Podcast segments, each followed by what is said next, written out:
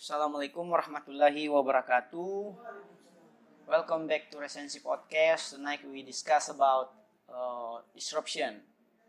Dan uh, buku yang saya jadikan rujukan pada malam hari ini adalah buku teranyar dari Renal Kasali yang berjudul Hashtag MO atau Mobilization and Orchestration. Nah, seperti biasa, Resensi Podcast tentunya akan membahas isu-isu aktual melalui pendekatan literatur berbasis argumentasi.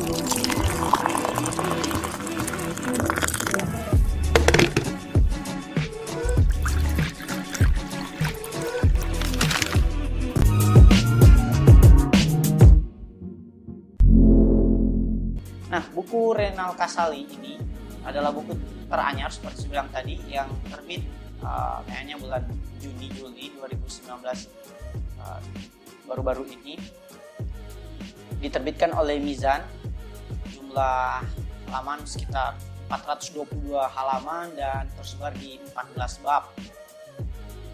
Nah, Renal Kasali, for your information, adalah seorang yang dijuluki sebagai bapak disrupsi Indonesia. But uh, kalau saya mau sedikit melakukan kritik terhadap isi buku ini dan isi penulisnya, sebenarnya uh, istilah disrupsi ini sudah tahun 99 pertama kali sudah dicetuskan uh, oleh Clayton M. Christensen. Dan uh, seluruh gagasan-gagasan yang saya baca di buku ini tidak ada sesuatu yang betul-betul novelty atau sesuatu yang baru yang uh, khas dari Renal Kasali I don't know mungkin ada tapi sebagian. Uh, termasuk misalnya tadi resentor sebelumnya Alvar sering mengambil contoh Gojek uh, dan super apps super apps lainnya menurut saya tidak ada yang betul-betul original. Karena semuanya mencontoh atau mengapropriasi uh, apa yang sudah dilakukan di barat tentunya. Misalnya kalau kita bicara Gojek sebenarnya sudah ada Uber. Uber sudah lama mendisrupsi halo taxi di uh, Eropa dan Amerika. Begitupun dengan Traveloka. Traveloka juga sudah lama ber, uh, Eh, Traveloka sendiri itu sudah ada misalnya di Eropa dan Amerika dalam hal ini uh, super apps-nya namanya Airbnb. Airbnb. Airbnb itu sebuah platform berbagi kamar bagi beberapa kamar yang kosong sekarang sudah ada Traveloka bahkan sering kita pakai sekarang di di Makassar baik itu Red Doors maupun Agoda yang terbaru. Agoda ini uh, anak perusahaan dari Google sehingga iklannya banyak. Nah, e, begitupun juga dengan e-commerce tentunya, baik itu Bukalapak, Tokopedia dan sebagainya itu sebenarnya e, sesuatu yang sudah ada di baik itu di China yaitu Alibaba maupun di Amerika misalnya Amazon. Nah, e, itu artinya e, super apps super apps yang ada di, di, di Indonesia sebenarnya e, upaya melakukan mimikri terhadap sesuatu yang sudah berkembang di Eropa maupun China atau Amerika. Nah, sehingga kita tidak bisa terlalu bangga juga, tapi di sisi lain betapapun itu uh, ini adalah sebuah upaya yang luar biasa dari karya anak bangsa, baik itu Gojek, Bukalapak dan sebagainya. Nah, uh, untuk kemudian kita definisikan dulu, super apps itu beda dengan apps karena super apps adalah aplikasi-aplikasi yang sudah terdownload di Google Play ataupun di Apple Store sebanyak 100 juta uh, unduhan atau download.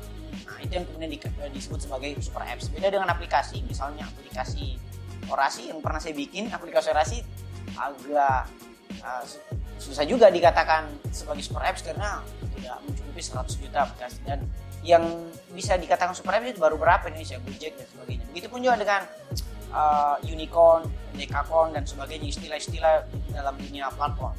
Nah, tetapi yang pertama yang harus kita uh, berikan landasan teorinya dulu adalah apa sih itu platform? Nah, dalam buku ini dijelaskan bahwa terjadi grid shifting, ini juga judul buku dari Renal Kasali pada tahun 2018 dalam dunia dunia bisnis dari platform dari korporasi menuju platform. Jadi korporasi atau perusahaan berbeda dengan platform. Kalau korporasi mengandalkan all power, mengandalkan produk, uh, platform itu mengandalkan konsumen atau apa yang kemudian disebut sebagai konsumen sentris. Nah, kalau korporasi dia mengandalkan produk. Dia dia dia, dia selalu mencipta produk secara massal. Secara massal terus jadi uh, biaya produksi secara massal yang relatif murah itu kemudian dilempar ke pasar. Di situlah selisih yang akan menjadi keuntungan dari setiap korporasi. Sementara platform, platform itu dia tidak bergantung pada produk dia uh, orientasinya adalah konsumen sentris. Jadi dilihat dulu apa sih yang menjadi demand demand dari uh, konsumen ini. Sehingga itulah mengapa dia dapat mendisrupsi uh, korporasi, korporasi-korporasi besar. Misalnya kalau di Indonesia Gojek mendisrupsi Bluebird, Traveloka mendisrupsi hotel-hotel mewah dan uh, Bukalapak misalnya mendisrupsi uh, mall-mall yang kebanyakan sekarang sudah kosong bahkan tutup. Dan absurdnya lagi di Mamuju baru buka mall jadi baru terisi. Ada lagi orang ke mall bawa helm lu ngapain? gitu bawa helm. Ada kan yang viral itu di IG kan bawa helm dan kemudian dia bisa naik di eskalator. Agak lucu juga sih. Ya oke. Okay. konsumen sentris kembali ke konsumen sentris bahwa dia fokusnya kepada konsumen bukan kepada produk jika korporasi menciptakan produk secara massal platform tidak menciptakan produk sama sekali. Misalnya Gojek itu tidak menciptakan motor atau tidak memiliki motor apalagi. Maupun juga Bukalapak, si Zaki ini tidak punya mall, tidak punya uh, retail, tidak punya toko apa pun, tapi dia hanya menghubungkan. Nah inilah yang kemudian disebut sebagai crowd capitalism.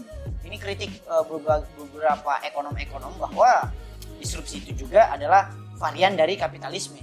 Betapapun, setidaknya platform bukanlah kapitalisme uang, bukan juga kapitalisme produk atau kapitalisme aset, tetapi dia adalah kapitalisme kerumunan atau crowd. Nah, yang dilakukan oleh crowd capitalism ala platform ini adalah membuka inovasi seluas-luasnya kepada semua orang. Sehingga tidak menguntungkan hanya segelintir elit saja. Misalnya kalau kita ambil contoh, eh, mengapa Nokia bahkan atau yang paling terbaru adalah BlackBerry bisa terdisrupsi oleh Android karena uh, source yang tersedia di, di, di, di BlackBerry itu terbatas, dia tertutup. Orang yang bisa menggunakan BlackBerry Messenger hanya sesama uh, gadget BlackBerry. Beda misalnya Android, misalnya chat, line dan sebagainya, itu bisa diakses oleh siapa saja. Itu satu, dia bisa diakses oleh seluruh partisipan. Dan yang kedua, dia bisa menguntungkan super partisipan dalam artian developer-developer dia bisa mengembangkan aplikasi sendiri, game sendiri. Ada yang mau terbitkan buku di Google eh, di Google Play, silakan gitu. Itu yang kemudian disebut sebagai open innovation. Sebenarnya ini bukan hal yang baru karena Linux sudah melakukannya jauh-jauh hari. Walaupun eh, yang sangat berhasil itu dilakukan oleh Google Play, termasuk Apple yang membuka eh, Apple Apple Store yang bisa mengisi beberapa eh, iTunes iTunes mulai dari situ sehingga uh, terjadilah crown capitalism. Nah, uh, apalagi uh, yang membuat platform berbeda dengan korporasi? Platform itu sederhananya gini kalau orang kasar yang contoh. Kalau korporasi ketika dia mau uh, membuat lingkungan rumahnya, kita bilang dulu ya, kalau membuat lingkungan rumahnya banyak kicauan burung, dia langsung beli burung. Itu kalau korporasi. Saya mau deh uh, banyak kalau pagi hari nah, mindset korporasi ya beli burung gitu. kalau mindset platform beda mindset platform adalah bangun pohon bangun pohon bangun pohon yang rindang dan sebagainya apalagi kalau pohon itu adalah pohon yang buah-buahnya disuka oleh para burung sehingga burung datang dengan sukarela dan secara merdeka itu yang membedakan kemudian platform dengan korporasi jadi platform mempunyai uh, mempunyai super partisipan dalam artian ini adalah pohon sementara korporasi langsung main jual jual beli burung aja gitu. Nah, itu yang membedakan sehingga burung datang dengan sendirinya. Begitupun dengan platform juga. Platform tidak menjual misalnya Google tidak menjual motor dan sebagainya, tapi dia menggandeng beberapa uh, mitra kerja mitra kerja yang kemudian dia sebut sebagai super partisipan sehingga uh, partisipan ini atau user atau pelanggan datang dengan sukarela dengan sendirinya sehingga lebih banyak yang tersejahterakan singkatnya.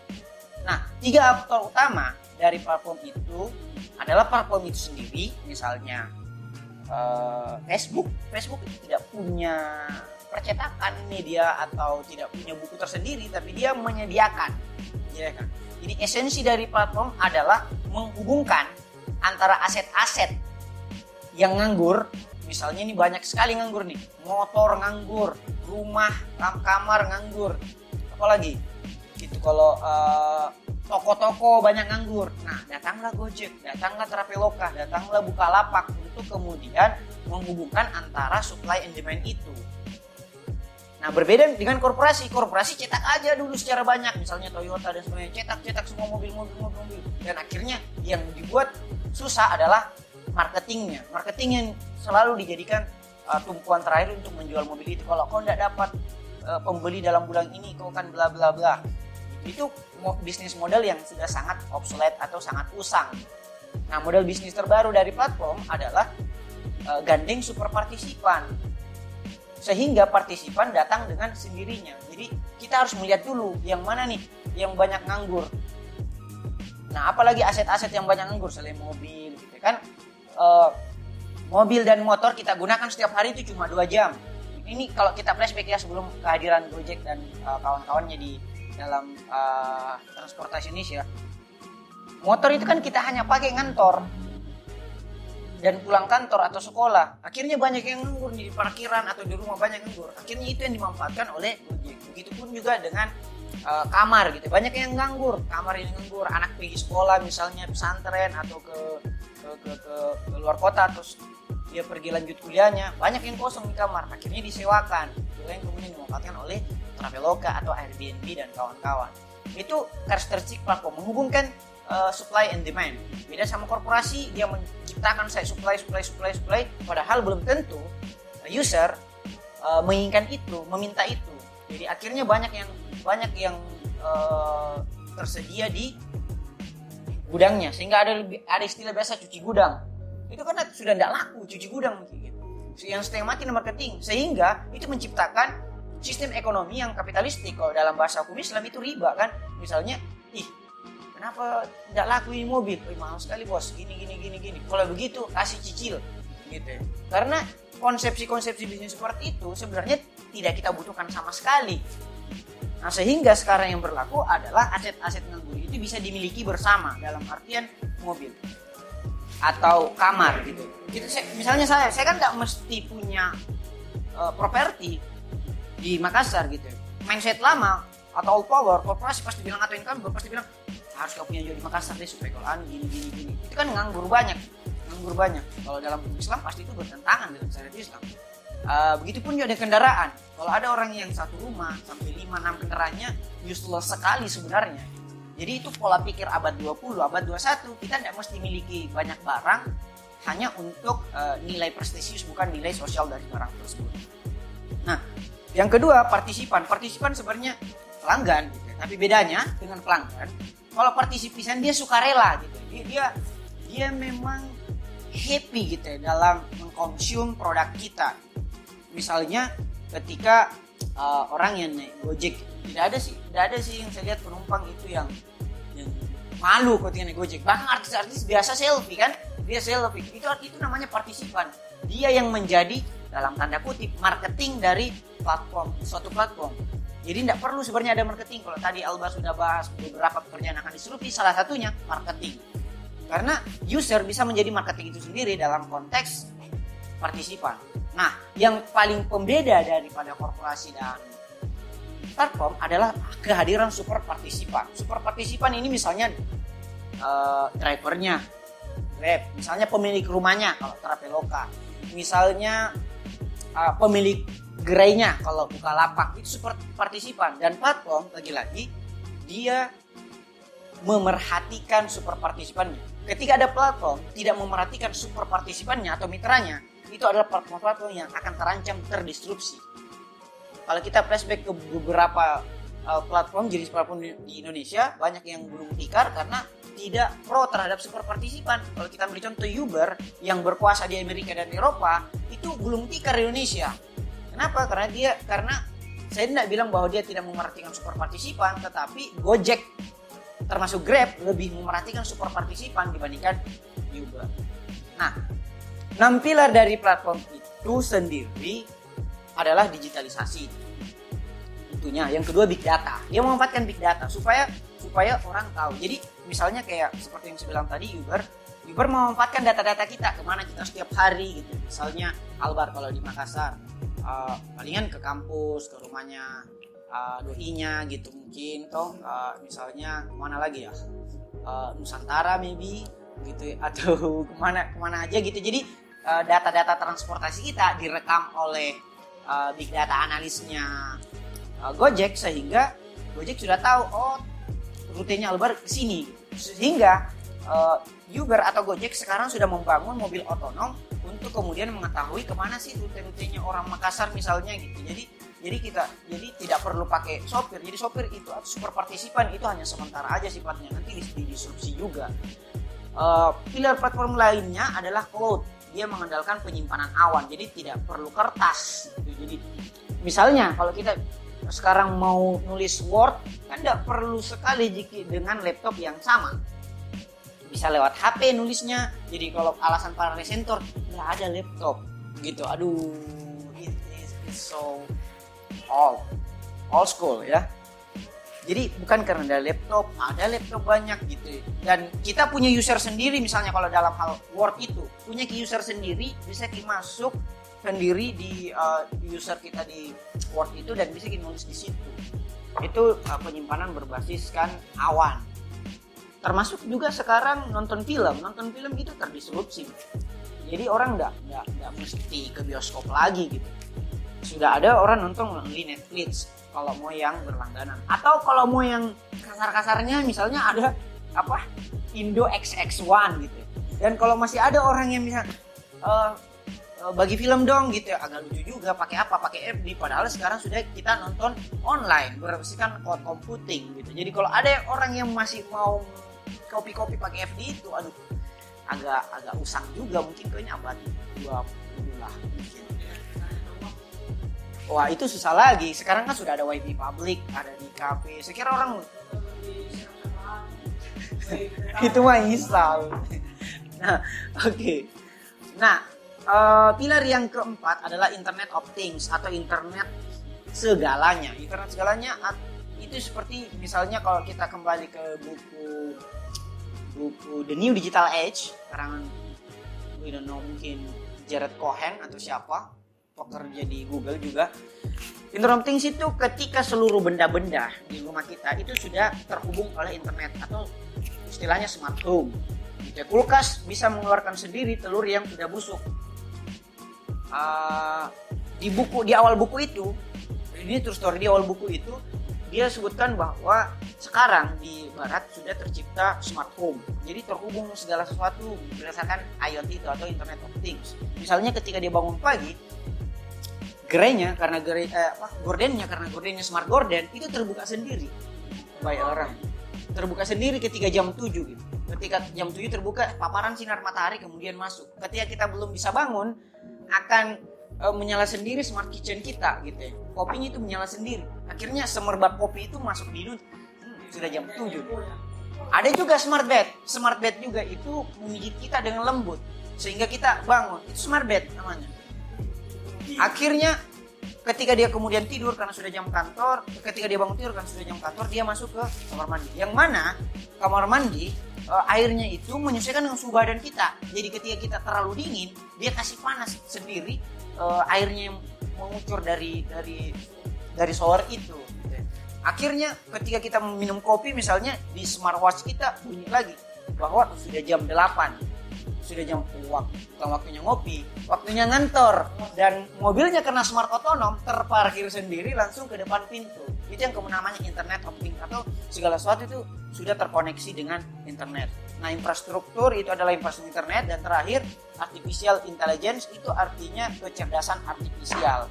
Segala sesuatu itu sudah bisa connect menggunakan kecerdasan artifisial. Misalnya uh, Google Siri, apa Apple Siri, Google Assistant dan sebagainya yang selalu digunakan Isal gitu gitu chat dan sebagainya. Nah kita masuk ke mobilisasi. Mobilisasi itu uh, definisinya adalah bagaimana kita menggerakkan atau mengarahkan atau mengerahkan orang lain. Jadi segala sesuatu ini sudah termobilis termobilisasi. Nah, ada enam alur uh, sehingga kita bisa mengetahui bahwa ini dimobilisasi atau uh, by design atau ternyata ini natural adanya. Yang natural adanya itu misalnya cuma dua minggu ji bertahan. Biasanya cuma dua, dua minggu bertahan. Kalau lebih dua minggu berarti ada yang memobilisasi gerakan tersebut. Mobilisasi itu pergerakan. Kalau kita mau kontekskan dengan situasi sekarang ya demonstrasi itu. Nah misalnya kita bisa lihat dari keberlakuannya. Kalau ternyata rentannya lebih dari dua minggu, berarti ada yang mobilisasi gerakan tersebut. Adapun anatominya adalah satu, ada yang pemicu.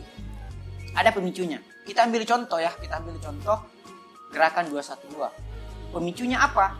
Ahok tidak boleh uh, menang lagi gitu. Ahok tidak itu pemicu. Sehingga kita tunggu nih ada peristiwa. Jadi sebelum terjadi suatu peristiwa, ada pemicu. Dulu artinya saya di Jakarta, sebelum terjadi uh, ketika Ahok pidato itu, sudah banyak memang uh, di jalan-jalan, di jembatan dan sebagainya ada piloks-piloks. Kami tidak mau dipimpin oleh gubernur kafir dan sebagainya, tapi ya itu cuma pemicu aja gitu. Tidak ada peristiwa yang viral yang membuat orang semua uh, turun ke jalan. Sehingga akhirlah peristiwa. Peristiwa itu apa? Ketika Ahok lagi pidato di Kepulauan Seribu dan kemudian di shaping, di shaping artinya dibentuk ulang atau di framing ulang lagi oleh Buniani gitu dia potong beberapa bagian dan dia share ke Facebook ada mi peristiwa dan ada yang melakukan framing terhadap itu ada yang melakukan pembikaian terhadap itu dalam hal ini Buniani akhirnya orang lama-lama masuk ke partisipasi. Ada partisipasi. Minimal yang pertama adalah partisipasi melalui sosial media atau by digital. Akhirnya dari digital itu ber berkecamuk lahirlah gerakan. Yang kemudian kita sebut sebagai gerakan 212 gitu. Aksi bela Islam kemudian lagi aksi bela ulama aksi-aksi yang gak tahu aksi selanjutnya apa lagi dan sebagainya. Sehingga lahirlah outcome atau negosiasi. Ada negosiasi yaitu bukan hanya ingin mengalahkan Ahok tapi Ahok juga harus dipenjara. Jadi gerakan 212 ada yang memobilisasi. Begitupun juga dengan kasus-kasus lainnya misalnya uninstall Bukalapak, uninstall Gojek, uninstall Grab atau misalnya uh, tentang save orang hutan. Juga juga dulu ada gerakan ada mobilisasi justice for Audrey gitu. Dulu itu yang Kalimantan yang dikeroyok-keroyok. Apa lagi kira-kira tagar-tagar yang dulu termobilisasi Gejayan memanggil Gejayan memanggil kayaknya. Bukan mobilisasi dari suatu suatu kelompok tertentu karena setelah dua minggu selesai itu peristiwa. Yang paling viral sih itu aksi 212 itu karena sampai sekarang masih ada-ada terus itu alumni 212 reuni ini gitu-gitu yang kemudian ketemu di Monas dan sebagainya. Apalagi ijtima ulama dan sebagainya. Karena mengatakan itu negatif tapi saya mengatakan bahwa itu termobilisasi nah terakhir kita bicara orkestrasi. Orkestrasi itu adalah bagaimana kita menghubungkan uh, unsur-unsur yang ada untuk mencapai suatu harmonisasi. Itu yang kemudian diorkestrasi kalau mobilisasi bicara pergerakan orkestrasi berbicara kepemimpinan. Nah berbicara kepemimpinan itu harus mengandalkan uh, lima aspek ini. Nah misalnya dari sisi konsumen dia selalu mau melakukan sharing terhadap sesuatu.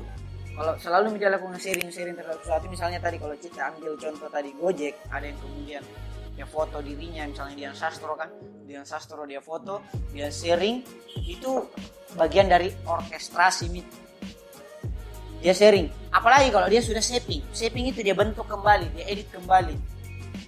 Kalau ada mi sudah upaya-upaya melakukan pengeditan atau penyuntingan supaya semakin keren gitu sesuatu yang kita share itu langkah selanjutnya sehingga bukan saja konsumen, bukan saja dia berlaku sebagai konsumen kalau kita bisa mengorkestrasi, tapi dia juga berlaku menjadi seorang produsen. Dia merasa memiliki platform tersebut.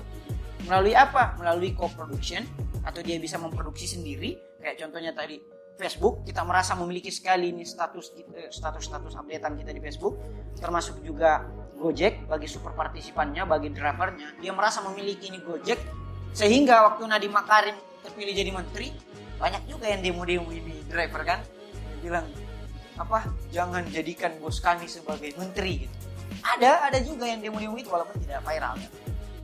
dan dia juga melakukan crowdfunding atau urun daya bersama dia CK-CK atau patungan untuk membangun sebuah uh, membangun sebuah platform yang besar. Misalnya contoh The Guardian. The Guardian Post di Amerika itu terancam bangkrut. Ini contoh kasus terancam bangkrut, tetapi dia buat pernyataan di uh, korannya, di terbitannya pada suatu hari. Dia bilang bahwa uh, demi mendukung independensi jurnalistik, kami mengharapkan donasi dari para pembaca sehingga kami tidak berpihak pada funding-funding dari investor ataupun uh, venture capital. Sehingga banyak yang donasi. Karena kita kan sekarang kekurangan sumber berita yang independen. Jika kita mau mendapatkan berita independen, kita harus mendonasikan itu kepada salah satu media tertentu supaya media tersebut tidak bertumpu pada pemilik modal, pengiklan, atau pemerintah. Jadi harus ada crowdfunding dalam suatu platform. Atau kalau bahasanya hatta mungkin ini namanya kooperasi lah. Baik itu kooperasi dari sesama user, sesama super partisipan, ataupun kooperasi sesama pemilik. Kira itu saja di book kita pada malam ini yang membahas buku terbaru dari Renata Salim berjudul Hashtag MO atau Mobilizing and Orchestrasi. Sampai jumpa di podcast-podcast selanjutnya. Terima kasih. Wassalamualaikum warahmatullahi wabarakatuh.